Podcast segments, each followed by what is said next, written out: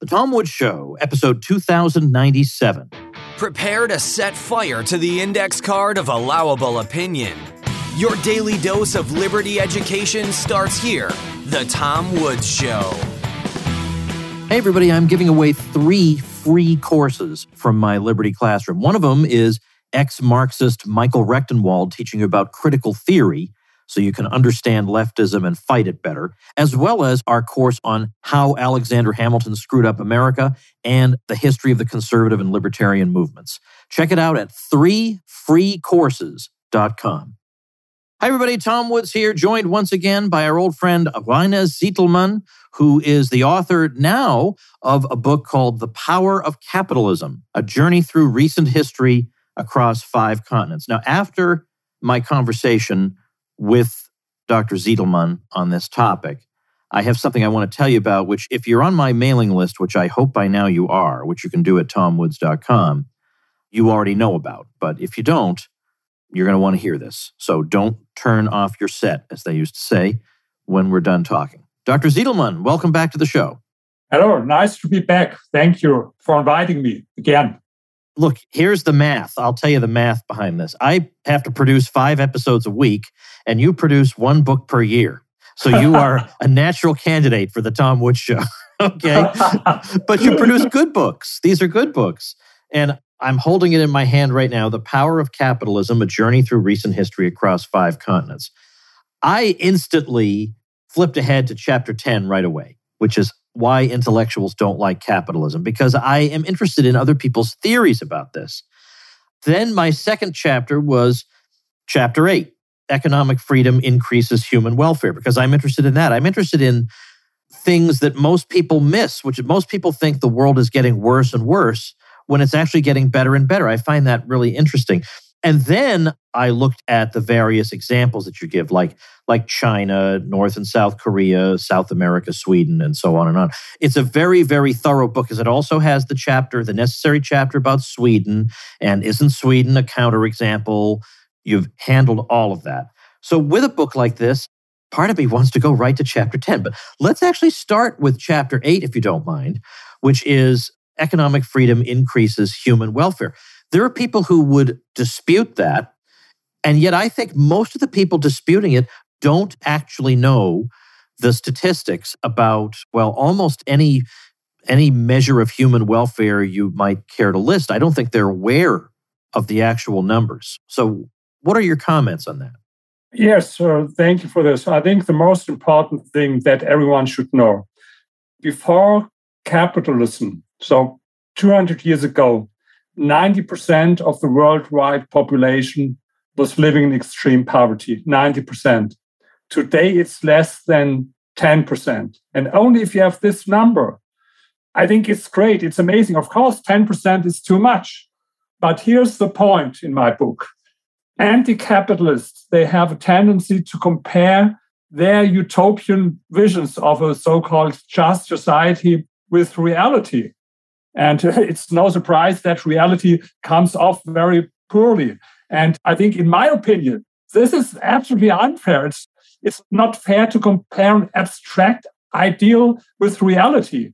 For me, it's like comparing your, your romantic relationship with an idealized vision of perfect love in a chick lit novel instead of your friends' real life relationships. And this is what uh, anti capitalists do.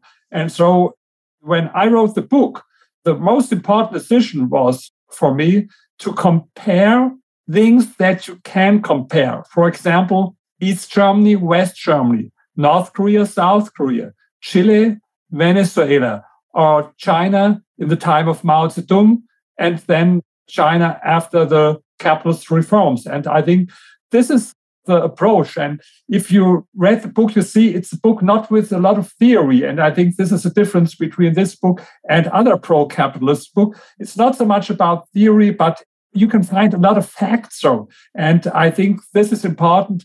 I don't like to discuss so much about theories. I just I like to discuss about facts. Well, indeed. So suppose you come across a person of goodwill not somebody with an axe to grind, but a person of goodwill who genuinely wants to know the truth and has heard that capitalism increases poverty and exploitation and all the other complaints. It despoils the natural environment. It inculcates in us a short term orientation because we think only about profits and not about long term concerns. How do you respond? I respond with the facts. For example, let's speak about climate change. Then I give you some fact because, you know, I live here in Germany and people say capitalism is to blame for climate change and environmental problems. But I will tell you one of the world's biggest climate killers was, in fact, country that had abolished capitalism, East Germany. In 1989, East Germany emitted more than three times as much carbon dioxide for each unit of GDP than the Federal Republic, West Germany. So there are a lot of similar numbers. Or I will give you another fact that a lot of people don't know. I ask often young people, what do you guess how many people had a telephone? I don't speak about the cell phone, but landline in 1989 in East and West Germany. Can tell you, in East Germany, it was 16%, 16, mainly party members. In West Germany, it was 99%. Or another fact about housing. I, I know young people, they care a lot about, about housing problems. But I tell you, in 1989, 65% of all apartments in East Germany, they were still heated with coal stoves and 24% had no toilet. Think about this, no toilet, 24%. 18% lacked a bathroom. And this is not 100 years ago, but this was the end of socialism in 1989. And so if I discuss, you see, I like to discuss with facts. And then I will give you another thing that is for me very important. This is chapter one. You mentioned it about China. Of course, China is not a capitalist country, but what a lot of people don't know, end of 50s, 45 million people died as a result of the biggest socialist experiment in history, the so called Great Leap Forward from Mao Zedong. And I write in detail about this experiment. And when I have my lectures all over the world, I ask young people, who of you had heard at school about this biggest socialist experiment, the Great Leap Forward? Almost no one had heard about it. And I think this is so crazy. They tell them at school about all the so called evils of capitalism, but they don't tell them about the biggest socialist experiment with 45 million people died. And then another very important fact you know, in 1981, 88% of the people in China were living in extreme poverty. 88%. Today it's less than 1%. This happened never before in history. And the reason is very easy. Deng Xiaoping started to introduce market economy, private property. And this is the whole story of this progress in China. And in the West, a lot of people think or want to tell you uh, China was so successful because they have this planned economy and the big role of the state. Forget it. I've been in China and I spoke with a libertarian economist Zhang Weiying from uh, Beijing University. And he repeated again and again our economic success was not because of the state, but in spite of the state. And he had a lot of research to prove this fact, and you find some of this in my book. So you see, there are so many facts that prove that capitalism is even the better system. Maybe not in theory, but in reality, if you look at history. Well, as your book shows in case after case, the socialist alternative leads to disaster and material deprivation at the very least, and that the market economy generates wealth that does indeed spread throughout the society. Now, given that you can show this with particular effectiveness in the case of East and West Germany and North and South Korea, because the populations are so similar, the question then arises why is there so much opposition to the market economy, but particularly among intellectuals. Why is that the case? And you wrestle with that in that chapter 10 that I, I raced to, and you you considered the explanation given by Joseph Schumpeter, but are not entirely convinced. Where do you think the hostility is coming from? So, first of all, thank you for this question. It's the most important question. And I'm a little bit proud about this chapter 10 because the first review of this book was written by Madsen Pirie from Adam, president from Adam Smith Institute. I didn't know him at this time. And this Madsen Pirie, you know, he, he knew all Maggie Thatcher, he knew Hayek and all these libertarians. And he wrote in his, he praised this chapter and said that I had, I did much more than Hayek did about this topic. And, you know, I was very proud to read it. So let's let's start the very complicated questions to give some answers because there is not a single answer. There are several factors. Let's start with this. So many intellectuals fail to understand the nature of capitalism as an economic order that emerged and grows spontaneously. Now, this is very important to understand. Unlike socialism, capitalism isn't a school of thought imposed on reality. But capitalism has grown historically in much the same way as languages have developed over time as a result of spontaneous and uncontrolled processes. And to give you an example, I think you know Esperanto, this language that was invented uh, 150 years ago. This is a planned language. And it has now been around for over 130 years, but without gaining anything like the global acceptance its inventors were hoping for. And socialism shares some of the characteristics of a planned language in that it is a system devised by intellectuals. And of course, for socialism, you need intellectuals. This was something that Lenin wrote in his book, uh, What Has to Be Done, that the real source of uh, socialism is not the workers' movement, but these are the intellectuals. And so for, for socialism, intellectuals are very important, but they are not important so much for capitalism. This is one point. And the other point is uh, you have to realize that there are two competing elites. These are the businessmen on the one hand and the intellectuals on the other hand. And now maybe it's a little bit complicated, but I have to make a point how entrepreneurs learn and how intellectuals learn. In psychology, we distinguish between explicit knowledge and implicit knowledge. So, explicit knowledge means book wisdom, what you learn at school, reading books, and, and implicit knowledge is uh, acquired via implicit learning. It means, you know, the learning by doing. This is the way entrepreneurs learn. And uh, the British philosopher Michael Polanyi called it tacit knowledge. You can call it also intuition or gut feeling. And this is very important for entrepreneurs. You know, I wrote my second doctoral dissertation about the wealth elite, and I conducted interviews with 45 super rich people, most of them entrepreneurs. And I learned that academic knowledge is not so important for them to read books or what they learned at a university. They have another way to learn. And this is what intellectuals don't understand. You know, I have a background from an academic family. And in this value system, it seems those who read most books should be on the top, you know. And then if there's an intellectual and he meets maybe his former classmate from school who wasn't so good at school, maybe he had only high school, he, he never studied his friend, and now he makes much more money because he had a great business idea what was important for a lot of consumers. And then he doesn't understand it because he sees this former classmate from me who didn't read as much books as I did. He earns now more money. He has the better house, the bigger car. And what is the worst thing? Even the prettier wife. Yes. And, and then he says, this is unfair.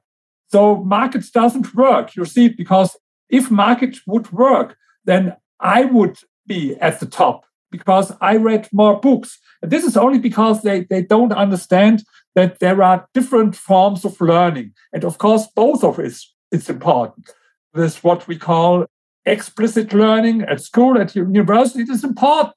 But there's another way of learning that is, in a way, especially for entrepreneurs, much more important.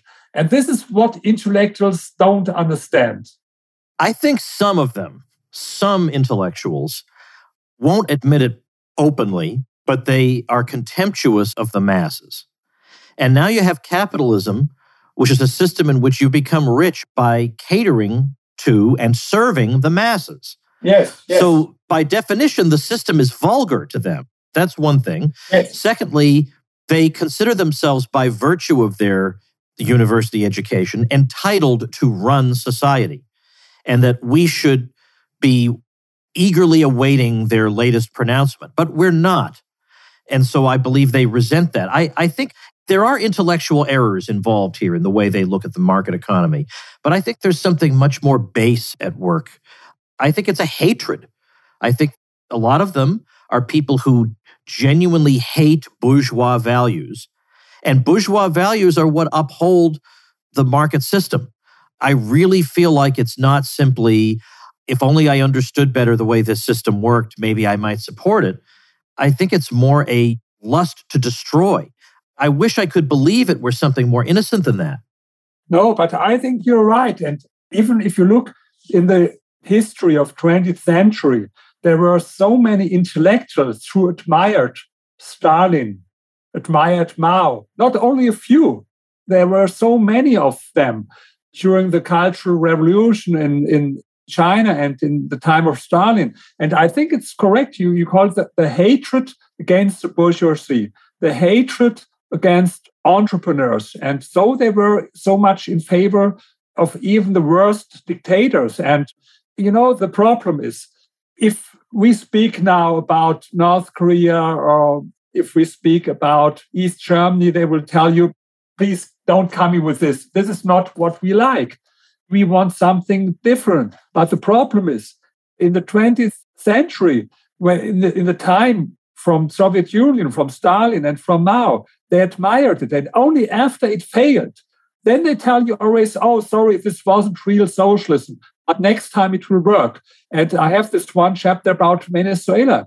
This was the same. It was only now 20 years ago when Hugo Chavez came to power.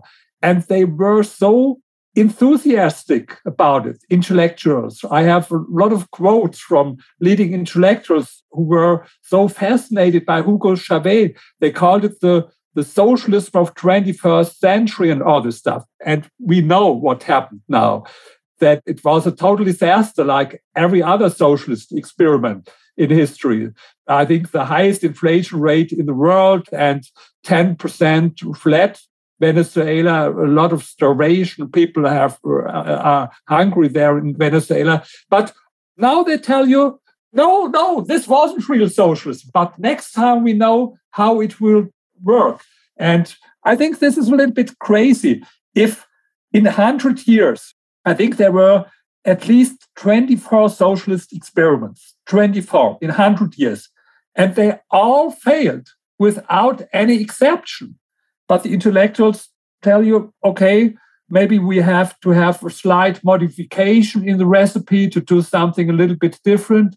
But they don't understand that it's the idea behind it that it's wrong.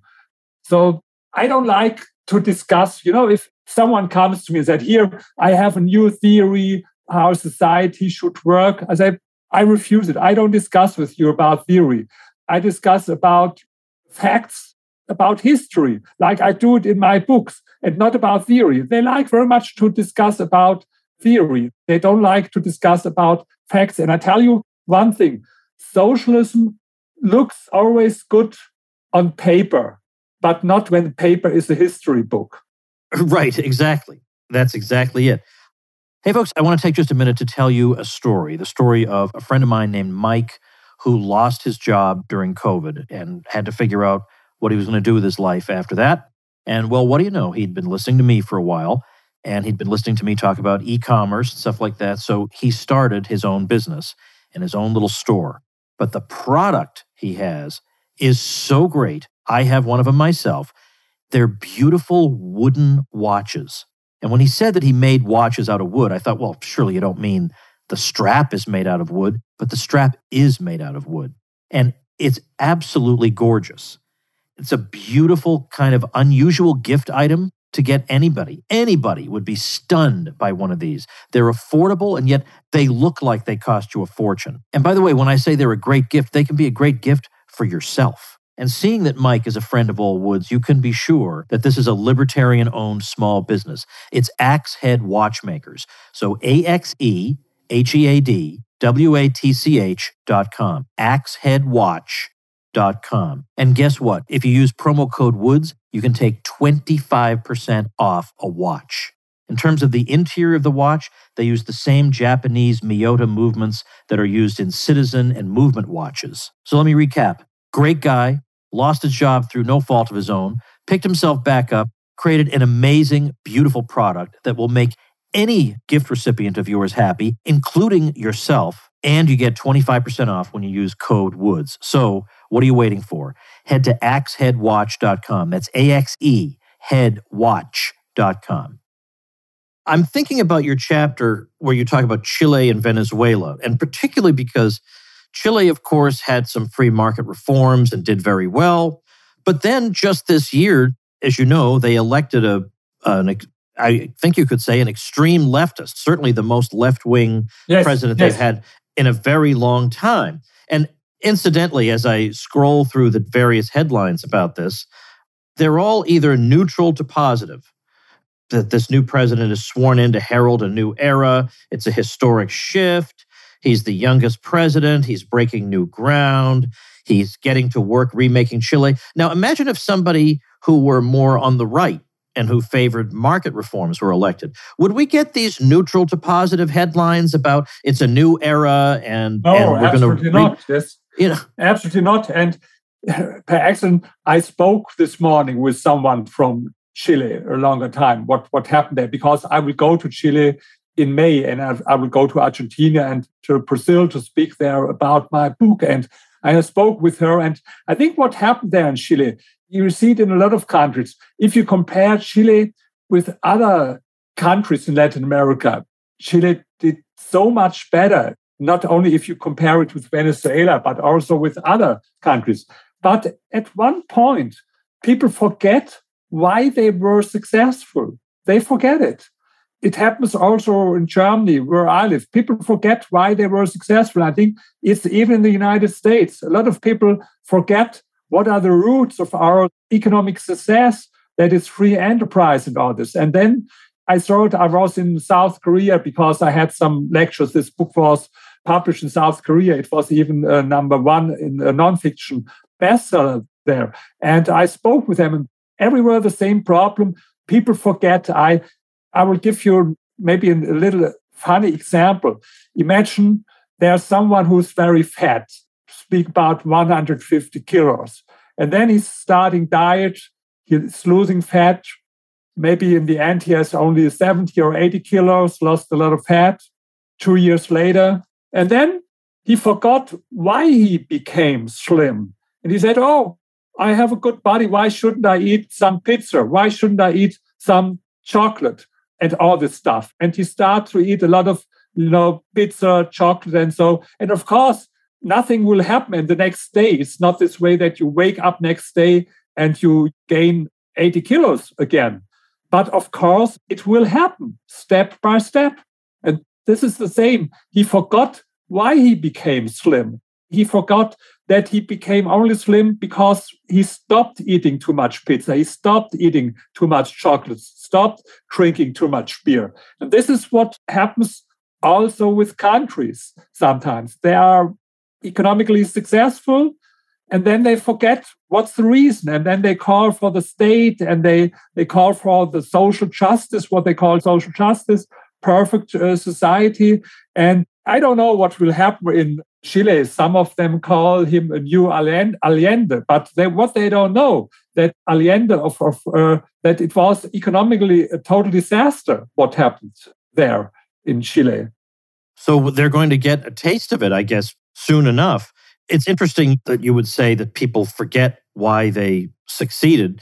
I agree. And that was really what I was driving at that how is it possible that they had this success and they apparently don't know what the cause of it was. That's very interesting to me. And of course, it also leads to, I think, some very, very destructive ways of thinking. That, for example, why, if you were a Chilean who had no idea why your country was doing better than most on the continent, then you might be inclined to think, well, I guess Chileans must just be better than Venezuelans. We must just be better. Instead of thinking there may be institutional reasons yes. for why one society is better than another. If you don't appreciate that, then you could easily fall into a superiority complex over other people, that it must just yeah, be yeah. that my people are better. Yes. But I think if you speak about Chile, uh, know, I spoke this morning with someone, as mentioned, and I think there's another reason with the elections. So, because there was the alternative between this leftist candidate and another one that was seen by a lot of people as extreme right wing. And for example, I know I have a friend from Chile, and she's not leftist, absolutely not. In a lot of things, she's similar as you and me. And then she told me, to be honest, this time I elected the leftist candidate. And I asked, why did you do it? I think you're not leftist. Yes, but because the other one was so extreme right. And so I couldn't elect him. I think so.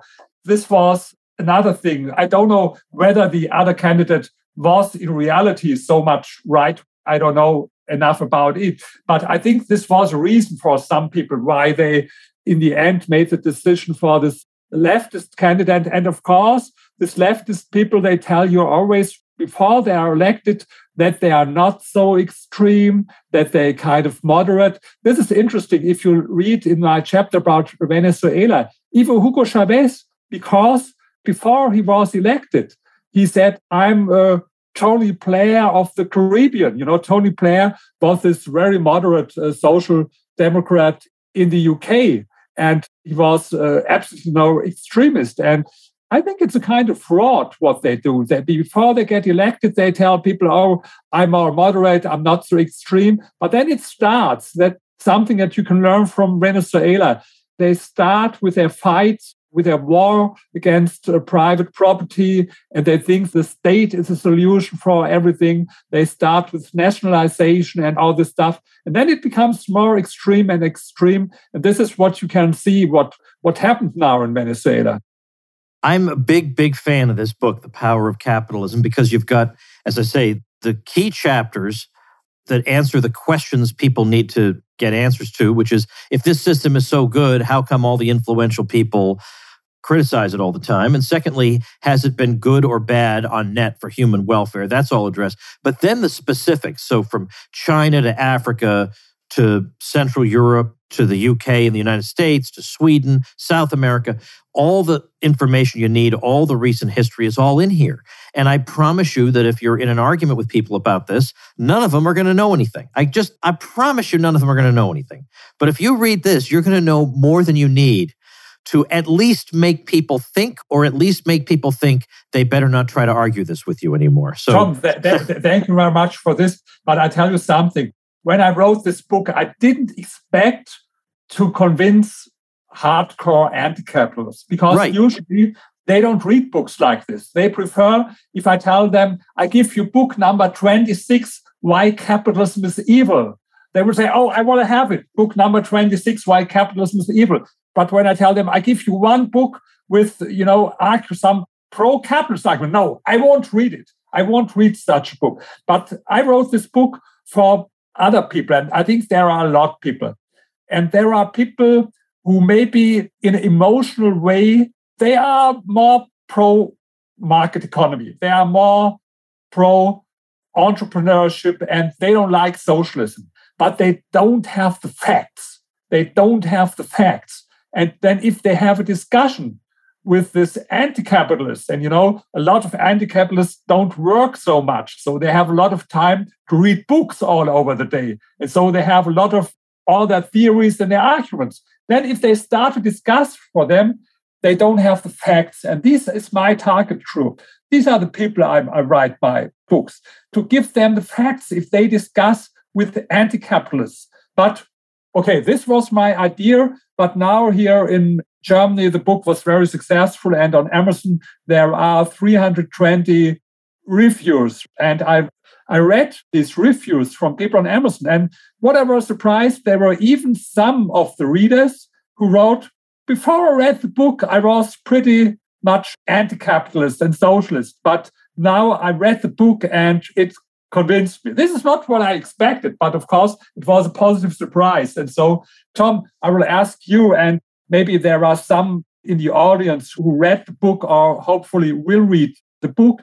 If you read it, please do me a favor, write also a review on Amazon because I saw, I think in the United States, there are only 10 reviews compared with 320 in, in uh, Germany. And so I think there's a lot to do. And especially because I had another research about capitalism survey and about the attitude toward capitalism. And I think you know it as well.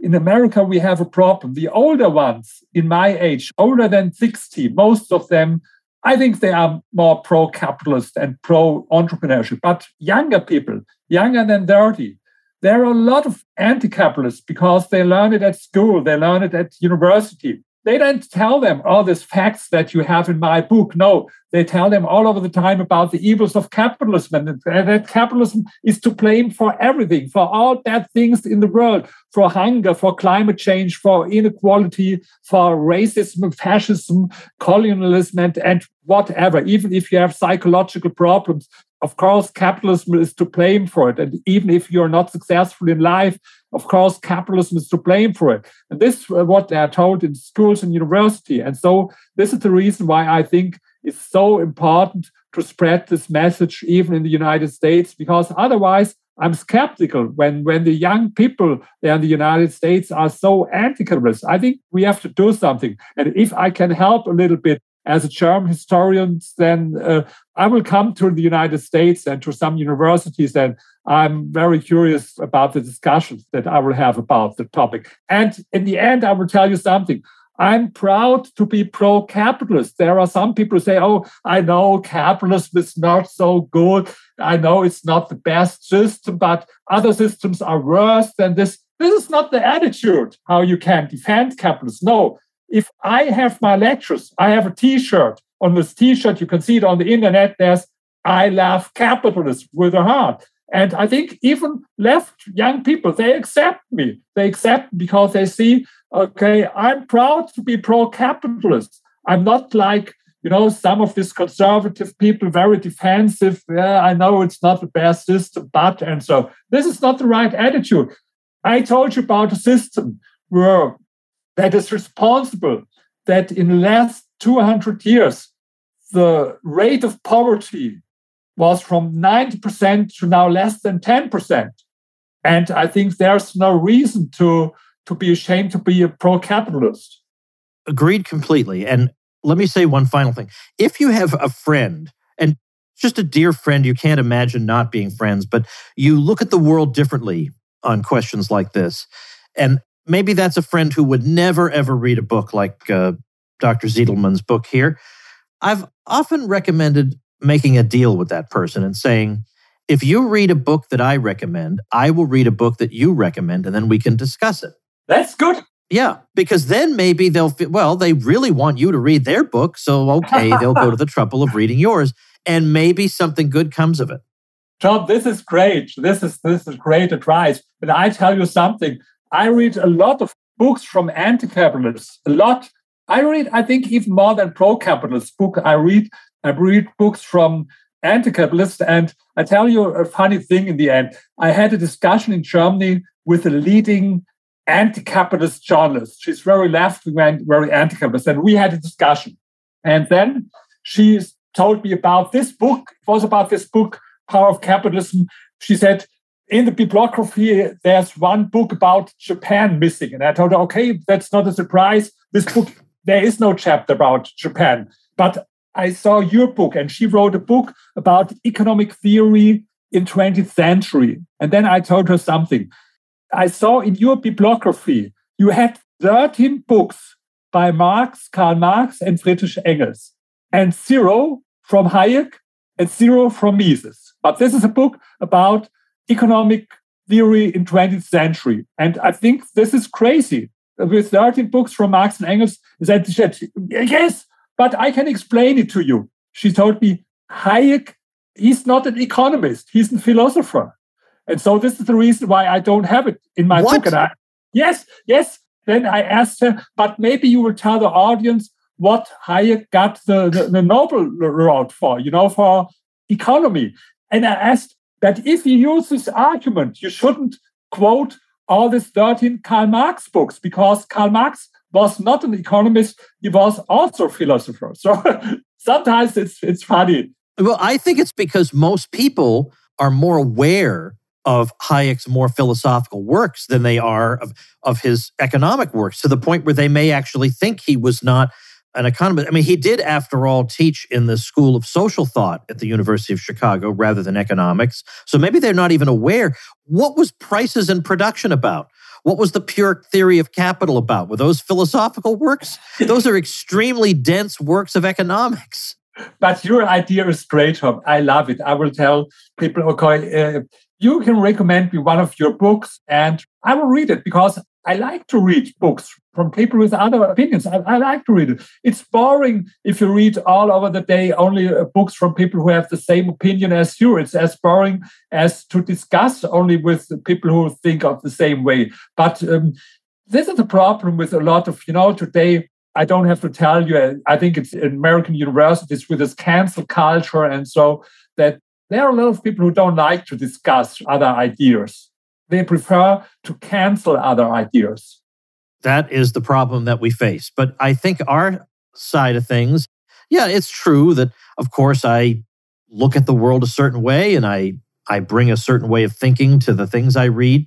But I don't want people who disagree with me to have their lives ruined necessarily. I I don't want to do anything to discourage people from speaking. And that's more than I can say for some of the folks on the other side. Well, let me recommend the book we've been discussing today, which of course is The Power of Capitalism, a journey through recent history across five continents, linked on our show notes page, tomwoods.com slash 2097.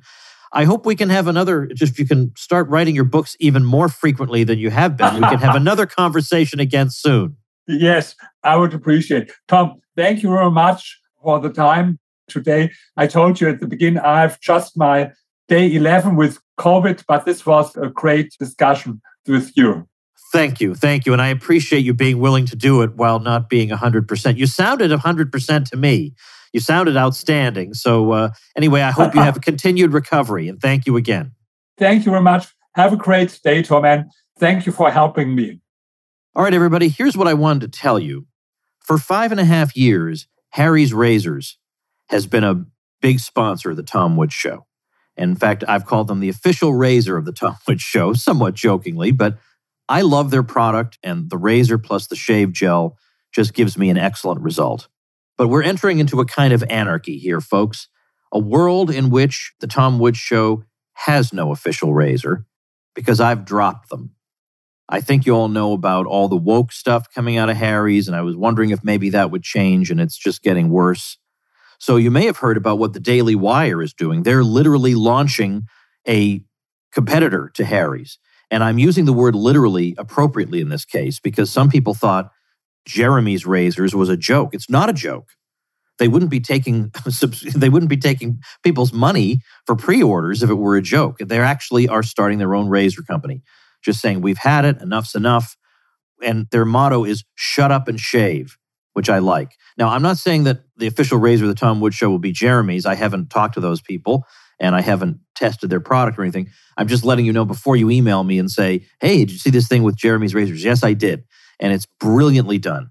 Within a week, they had 15 million views on their video. So they are tapping into something real. So they're not trying to be priests or philosophers or censors. They're just trying to be razor salesmen. Can you believe that? How old fashioned that is? They just want to sell you a razor. Whereas Harry's wants to hector you, and they obviously hate the people who listen to Daily Wire podcasts. And so if they don't like the Daily Wire, they're really not going to like the Tom Woods show once because they, they make a long story short, somebody on Twitter with a handful of followers said, Hey, look at this old podcast from four years ago over the Daily Wire. Are you sure you want to advertise with them? And Harry's immediately folded and threw a longtime sponsor under the bus, which they'd been happy to take the money of those customers, no problem. They'd been happy to take those people's money. But as soon as they were called on it, instead of, I don't know, just ignoring somebody with literally two Twitter followers, you know, they did what every company feels obligated to do these days, which is to beat their breast and, oh, we're so sorry and we're going to be re examining our sponsors. Well, if they re examine the Tom wood show, you know, so I'm quitting before they can fire me, more or less. But they told me last year that I am one of, by far, one of the longest lasting advertising outlets for Harry's razors. That normally an audience gets saturated and they move on to some other audience, but they've stuck with me deliberately for five and a half years because I just keep on delivering for them. But I just can't do it anymore. Yes, it was nice getting the money. It was nice getting the money, but there are some things in this world that are more important than money. And I have the support of the people who listen to this program. So I don't have to worry about some razor company. So I've just decided. And by the way, what I love about um, the Jeremy's Razors alternative, they've put billboard style advertisements right across from Harry's headquarters. Ads that say, I hate Harry's.com. It's just brilliant. Brilliant. There's never, ever any pushback against people like this. Never. Or it's always begging and pleading, oh, I hope you'll still come back and advertise with us. And, you know, I have to hand it to the Daily Wire people. They just said, we're not doing that. We're not acting like losers anymore. Forget it. And you want to take our money, but crap all over us? Not happening anymore. Just not happening. So we're going to start our own company. That's great. We need way, way more of that. But the point for right now, immediately, is that there presently there is no official razor of the Tom Woods show any longer. We will see how things develop in the coming months, and perhaps I will have a happy razor announcement for you. But I don't need those people, and I don't really want to be involved with people who can't stand the sight of me or you. So if you do like the Tom Woods show, well, you know, don't make me be funded by some crap company that can't stand you. You know, support the Tom Woods show if you think it's worth something. Five bucks a month means you think each episode is worth 25 cents. If you think that's a fair deal, then head to supportinglisteners.com and you'll see that in return, I give you a lot of really nice goodies, which a guy who's been in content creation for as long as I have has in abundance. And so I give you lots of things as a thank you for your support of The Tom Woods Show. I'll see you all tomorrow. Become a smarter libertarian in just 30 minutes a day. Visit tomwoods.com to subscribe to the show for free, and we'll see you next time. Like the sound of The Tom Woods Show? My audio production is provided by Podsworth Media. Check them out at podsworth.com.